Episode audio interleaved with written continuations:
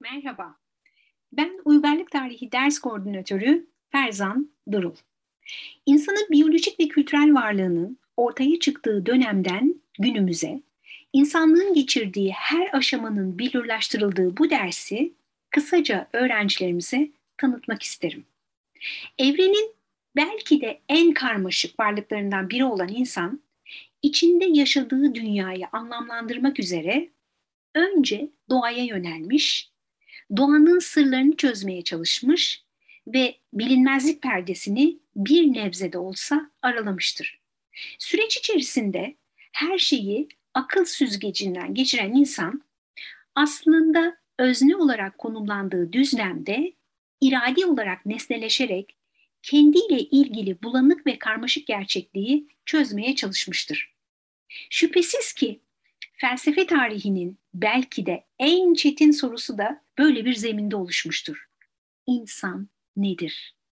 Etten kemikten yaratılmış bir varlık olmanın çok ötesinde, sosyal bir varlık olarak içinde yaşadığı toplumda anlamlı hale gelen insan, insanlık tarihinde önce usta bir avcı olmayı, sonra toprağa ekip biçebilmeyi, hayvanları evcilleştirebilmeyi başarmıştır. Hatta zaman içinde aile ve toplumda kültürünü zenginleştirerek uygarlıklar kurmuştur. Tam da bu noktada.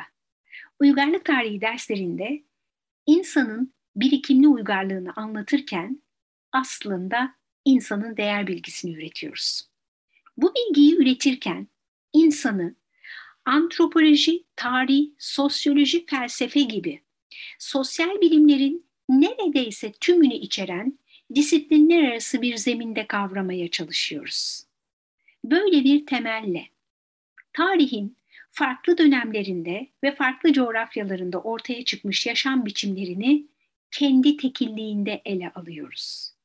Kendi tekilliğinde ele almak ifadesini özellikle kullanıyorum. Çünkü her bir kültür kendi tarihsel bağlamı içinde bir başka kültürle karşılaştırılamayacak kadar biricik ve çok zengindir. Bu nedenle bu dersi inşa ederken tarih yazınında ortaya çıkan batı merkezli hatta basamaklı uygarlık anlayışından farklı olarak çok merkezli bir tarih anlayışı ve uygarlık anlayışı benimsiyoruz.